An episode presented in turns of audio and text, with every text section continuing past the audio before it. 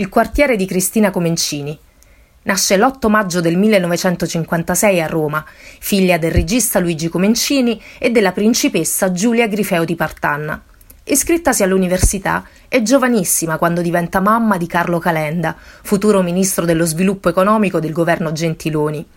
Cristina ha meno di 30 anni quando invia, sotto falso nome, un suo libro a Natalia Ginsburg. La scrittrice, dopo solo due giorni, le telefona a casa per complimentarsi ed aiutarla a pubblicarlo. Esordisce alla regia nel 1988 con il film Zoo. Nel 1989 sceneggia Buon Natale, Buon Anno per poi dirigere il film in costume I divertimenti della vita privata con Vittorio Gasman. Intanto si sposa con il produttore cinematografico Riccardo Tozzi, con cui ha una figlia. Dopo aver diretto Il più bel giorno della mia vita, ambientato a Roma, nel 2005 Cristina realizza il film La bestia nel cuore, tratto dal suo romanzo pubblicato l'anno precedente, con Angela Finocchiaro e Giovanna Mezzogiorno.